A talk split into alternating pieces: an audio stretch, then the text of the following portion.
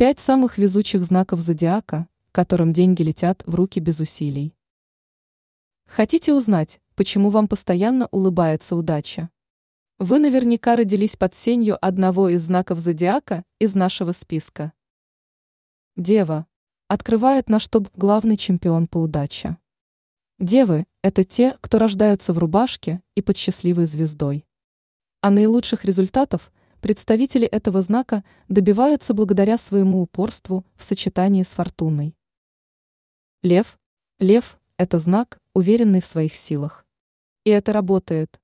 Ваши чары помогают вам добиться выигрыша практически в любой ситуации. Рыбы. Рыбы – те, про кого говорят не везет с деньгами, повезет в любви. Действительно, так как рыбы, в этом мире ни один знак не наделен успехами на любовном поприще. Телец. Тельцы – люди, поцелованные самой фортуной.